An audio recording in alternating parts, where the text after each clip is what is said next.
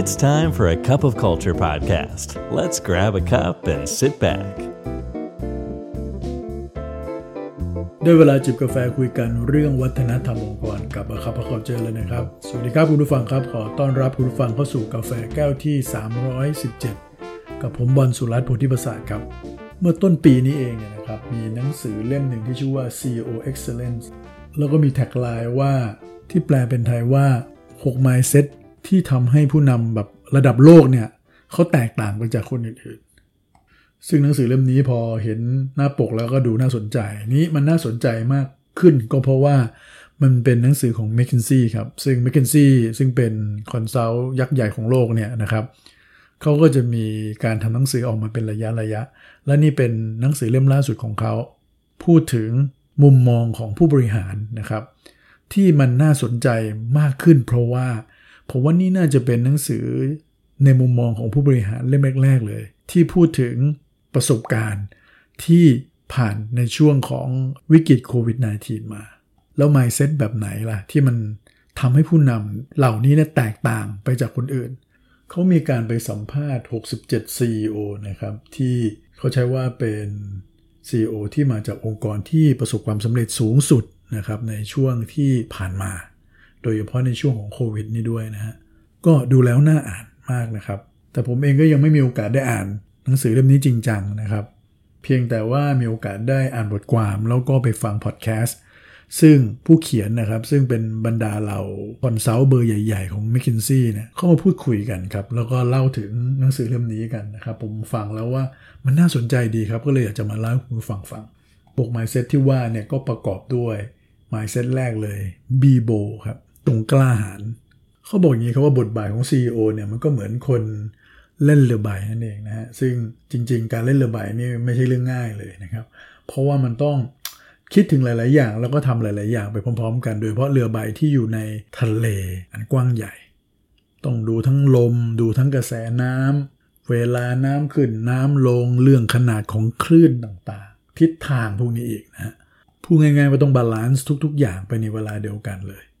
และแต่ละช่วงเวลาเนี่ยแต่ละเรื่องมันก็มีความสำคัญที่แตกต่างกันไป ความ urgent ของแต่ละช่วงเวลาก็แตกต่างกันไปเช่นเดียวกัน ในยุคปัจจุบันในยุคของ disruption ในยุคของ new normal หรือ b ูก้าเวิลอะไรก็ว่าไปเนี่ยนะฮะผู้นำต้องมีอะไรให้ตัดสินใจทุกวันเลยครับ แล้วก็การตัดสินใจที่สำคัญมาก ๆ ที่ชี้เป็นชี้ตายเนี่ยก็มีมาให้ต้องคิดถึงมันอยู่บ่อย ๆ เลย เช่นเดียวกันนั้นแน่นอนครับผู้นำต้องกล้านะครับที่จะตัดสินใจ กล้าที่จะเปลี่ยนแปลงเขายกตัวอย่างอย่างเช่น Mastercard อย่างเงี้ยนะครับ ตัวผู้นำ Mastercard เนี่ยกล้าที่จะ killing cash เลยซึ่งเป็นมอตโต้ของ Mastercard ซึ่งเป็นบริษัทที่ทำงานกับ cash นะครับ แต่กล้าที่จะบอกว่า cash อาจจะไม่ใช่คำตอบแล้วเหมือนเป็นการ disrupt ตัวเองเลยนะครับ หรืออย่างตัว Reed Hastings ซึ่งเป็นผู้นำของ Netflix เนี่ยก็กล้าที่จะ move จากการเป็นแพลตฟอร์มเนี่ยมาเป็นคนที่ทำ production เอง ซึ่งต้องใช้ทุนใช้แรงใช้อะไรมหาศาลเลย แล้วก็ไม่รู้ประสบความสำเร็จหรือเปล่าด้วยนะครับ แต่ถ้าไม่ทำก็ตายครับงั้นความกล้าหาญยังไงก็ยังต้องเป็นคุณลักษณะสำคัญมาก ๆ ของผู้นำในยุคนี้นะฮะอันที่สองเขาบอกว่า treat the soft stuff as the hard stuff ให้ความสำคัญเรื่องซอฟพอๆกับเรื่องฮาร์ดถ้าถามเราก็อาจจะหมายถึงให้ความสำคัญกับกลยุทธ์ วิสัยทัศน์นโยบาย process การทำงานต่างๆเนี่ย พอๆกันกับเรื่องวัฒนธรรมองค์กร เรื่องของการบริหารคน การออกแบบองค์กรการทำพวก talent management อะไรแบบนี้นะครับ แน่นอนครับเรื่องพวกนี้เวลาวัดออกมามันวัดยาก มันไม่เหมือนเรื่องที่เป็นเรื่องตัวเงิน เรื่องของ KPI แต่องค์กรที่ประสบความสำเร็จ หรือผู้นำที่ประสบความสำเร็จ จะทำเรื่องที่วัดยากๆแบบนี้ได้ดีมากเลยนะครับในหนังสือเล่มนี้เขาพูดถึงตัวอย่างของสัตยานาเดล่าซึ่งเป็น CEO ที่พลิกวิกฤตของ Microsoft นะครับ โดยใช้เรื่องของ growth mindset เป็นตัวนำแล้วก็ใช้ตัวเองแล้วก็ทีมผู้บริหารเนี่ยเป็นแบบอย่าง พูดง่ายว่าเอา soft side เอา soft staff แนะนำองค์กรเลยนะก็ตามนั้นเลยครับ เก่งคนเก่งงานนะจำเป็นมาก ๆ เลยครับ แค่นั้นไม่พอข้อ3บอก solve for the team psychology นะครับ ผู้นำต้องเก่งเรื่องของจิตวิทยาในการนำทีม การสร้างการมีส่วนร่วม การรับฟัง การให้คนเก่งๆต่างๆ พวกเนี้ยซึ่งคนเก่งๆเวลาทำงานด้วยกันจริงก็ไม่ใช่ง่ายนะฮะทำไงก็ทำงานด้วยกันได้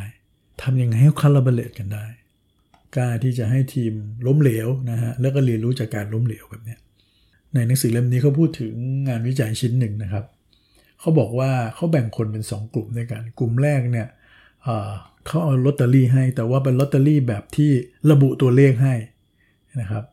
กับไอ้กลุ่มหนึ่งเนี่ย เอาลอตเตอรี่ให้แต่เป็นลอตเตอรี่แบบให้คนในกลุ่มที่2เนี่ยเขียนตัวเลขลงไปเอง เขาบอกว่าพอทำการวัดแล้วเนี่ยความคาดหวังที่ตัวเองจะถูกหวยถูกลอตเตอรี่เนี่ยกลุ่มที่เขียนเลขด้วยตัวเองเนี่ยคาดหวังว่าตัวเองเนี่ยจะประสบความสำเร็จหรือถูกถูกมากกว่าเนี่ยทั้ง 5 เท่าเลยนะครับ ทั้งทั้งที่ในความเป็นจริงแล้วเนี่ยไอ้เลขที่ตัวเองเขียนไปเนี่ยเราก็ไม่รู้หรอกครับ มันอาจจะไม่ได้ต่างจากเลขที่เราถูกแอดไซน์มาให้เลย แม้แต่นิดเดียว แต่ว่าด้วยความที่ฉันเป็นคนเขียนเลขเองเนี่ย ฉันรู้สึกฉันมีความหวังกับมันมากกว่า เหมือนกันครับในองค์กรถ้าเราสร้างการมีส่วนร่วมเราให้พนักงานเขามีโอกาสได้ออกสิทธิ์ออกเสียงของเขาเนี่ยเขาก็จะรู้สึกว่าเขาเป็นเจ้าเข้าเจ้าของมัน commitment อะไรต่างๆ ก็จะต้องมีมากกว่าแน่นอน อันนี้เรียกว่าเป็นศิลปะเลยนะครับ ของผู้นำที่จะต้องใช้เรื่องราวเหล่านี้เป็นนะครับ มีจิตวิทยา อันที่ 4 ก็คือ help the board help the business นะครับ ช่วยให้บรรดากรรมการบริษัทเนี่ยสามารถที่จะช่วยองค์กรได้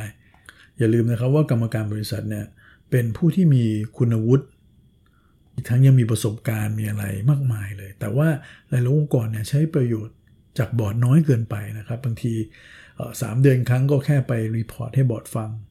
แล้วก็ไม่ได้ค่อยขอคำแนะนำอะไร หรือสิ่งที่บอร์ดแนะนำก็ไม่ได้เอามาทำอะไรมากนะครับไม่หรือไม่มีวิธีการในการ engage หรือว่าใช้ประโยชน์จากบอร์ดอย่างเต็มที่ เรามีที่ปรึกษาเก่งๆเต็มไปหมดเลย แต่เราให้เขาแค่เป็นเหมือนเสือกระดาษ หรือเป็นแค่คนที่คอย approve สิ่งเดียว เพื่อให้มันผ่านๆไปดังนั้น CEO ที่ประสบความสำเร็จก็จะใช้ประโยชน์จากบอร์ดเก่งครับ ขยันในการสร้างความสัมพันธ์กับบอร์ด ขยันในการสร้างความไว้วางใจนะครับ ให้เวลาให้ความสำคัญ ผมเองก็เห็นมาเยอะเหมือนกันนะครับว่าหลาย ๆ ครั้งผู้บริหารระดับสูงไม่ได้ทำการบ้านเรื่องนี้ให้ดี ไปตกม้าตายที่บอร์ดก็เยอะแล้ว เพียงเพราะขาดเรื่องการสื่อสาร เพียงเพราะขาดเรื่องของการที่จะ engage บอร์ดแค่นั้นเองข้อที่ 5 start with why โอ้คำนี้ก็เป็น buzzword เลยนะครับ ซึ่งของยุคของสมัยเลยนะฮะในหนังสือเล่มนี้เขาเล่าถึงเหตุการณ์เมื่อหลายปีก่อนนะครับ ตอนที่โดนัลด์ทรัมป์เนี่ยเป็นประธานาธิบดีสหรัฐ ได้ทวีตออกไปว่า ไอตัว F35 ซึ่งมันเป็นเครื่องบินนะฮะของล็อกฮีดมาตินเนี่ย กำลังสร้างปัญหาให้กับงบประมาณสหรัฐอย่างมากมาย แล้วถ้าเขาเป็นประธานาธิบดีสหรัฐเนี่ยเขาจะไปบริหารจัดการเรื่องการใช้เงินกับโครงการนี้ใหม่ โอ้โห เป็นไงฮะล็อกฮีดมาตินตัวนี้เต้นระส่ำเลยนะฮะเต้นมาก ๆ เลย เพราะว่าหุ้นตัวเองเนี่ยตกนะครับ แล้วทำให้ Market Cap เนี่ยลดไปถึง 4 billion เลยนะครับ เพียงในชั่วข้ามคืนเท่านั้นเอง ผู้บริหารก็เลยรีบไปพบกับทรัมป์นะครับ แล้วก็ไปลดราคาให้เลยครับ ที่ไหนได้ครับ หลังจากนั้นเนี่ยทรัมป์ก็ออก Twitter อีกอันมานะครับ แล้วก็แย่กว่าเดิมอีกบอกว่าเมื่อมีอะไรคืบหน้าตัวเองจะพิจารณาที่จะทำงานกับ Boeing ถ้าเรื่องของงบประมาณไม่ดีขึ้น ตอนนี้เลยงงเลยครับอ้าวก็จะลดราคาให้แล้วทำไมแก้ปัญหาไม่ได้ คราวนี้ผู้บริหารก็เลยมาคุยกันก่อนครับ ซึ่งจริงๆแล้วเนี่ยเป้าหมายของโดนัลด์ทรัมป์เนี่ยอาจจะไม่ใช่เรื่องของการลดราคาก็ได้นะ ไปทำความเข้าใจก่อนไหมว่าจริง ๆ แล้วเนี่ยทรัมป์ต้องการอะไรกันแน่งั้นก็เลยมีการพบปะกับประธานาธิบดีอีกครั้งหนึ่งนะครับ แล้วก็ทำความเข้าใจ แล้วเสร็จแล้วก็ไปตอบโจทย์ได้จริงครับ ไม่ใช่อยู่ ๆ จะไปลดราคาแต่เพียงอย่างเดียว ให้มองในมุมของประธานาธิบดีทรัมป์มา สรุปวันรุ่งขึ้น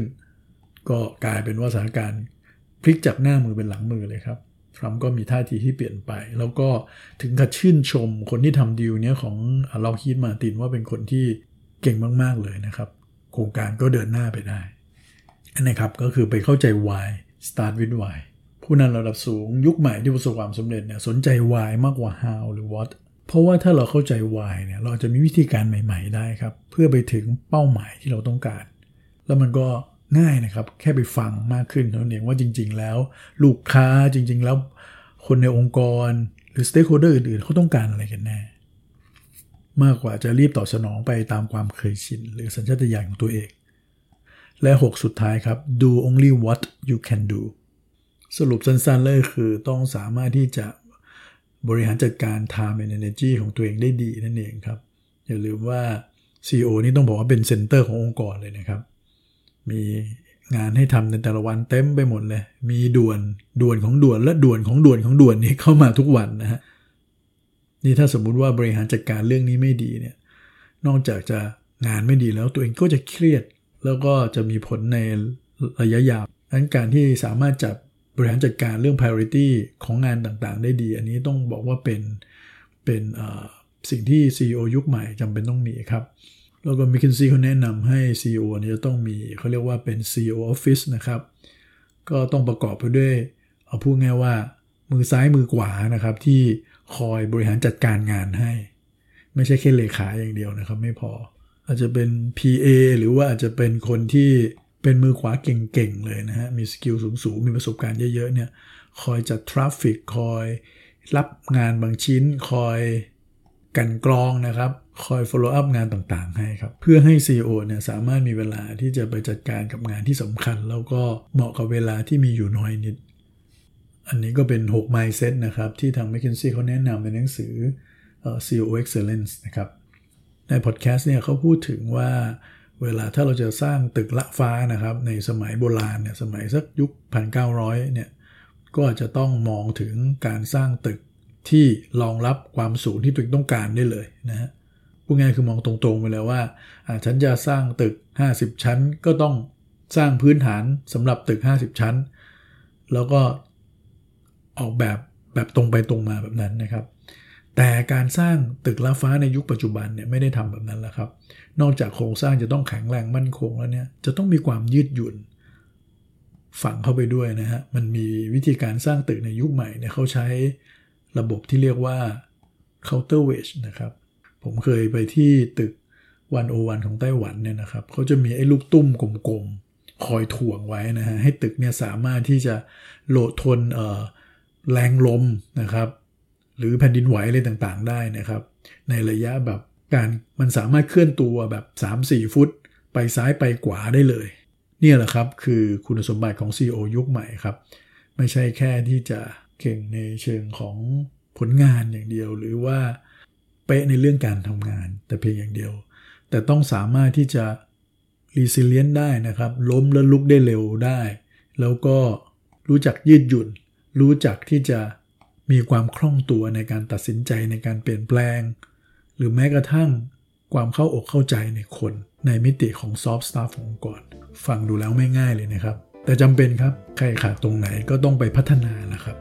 วันนี้กาแฟหมดแก้วแล้วครับ อย่าลืมนะครับ ไม่ว่าเราจะตั้งใจหรือไม่ก็ตามเนี่ยวัฒนธรรมองค์กรจะเกิดขึ้นอยู่ดีครับทำไมเราไม่มาสร้างวัฒนธรรมในแบบที่เราอยากเห็นกันล่ะครับ สวัสดีครับ And that's today's cup of culture. See you again next time.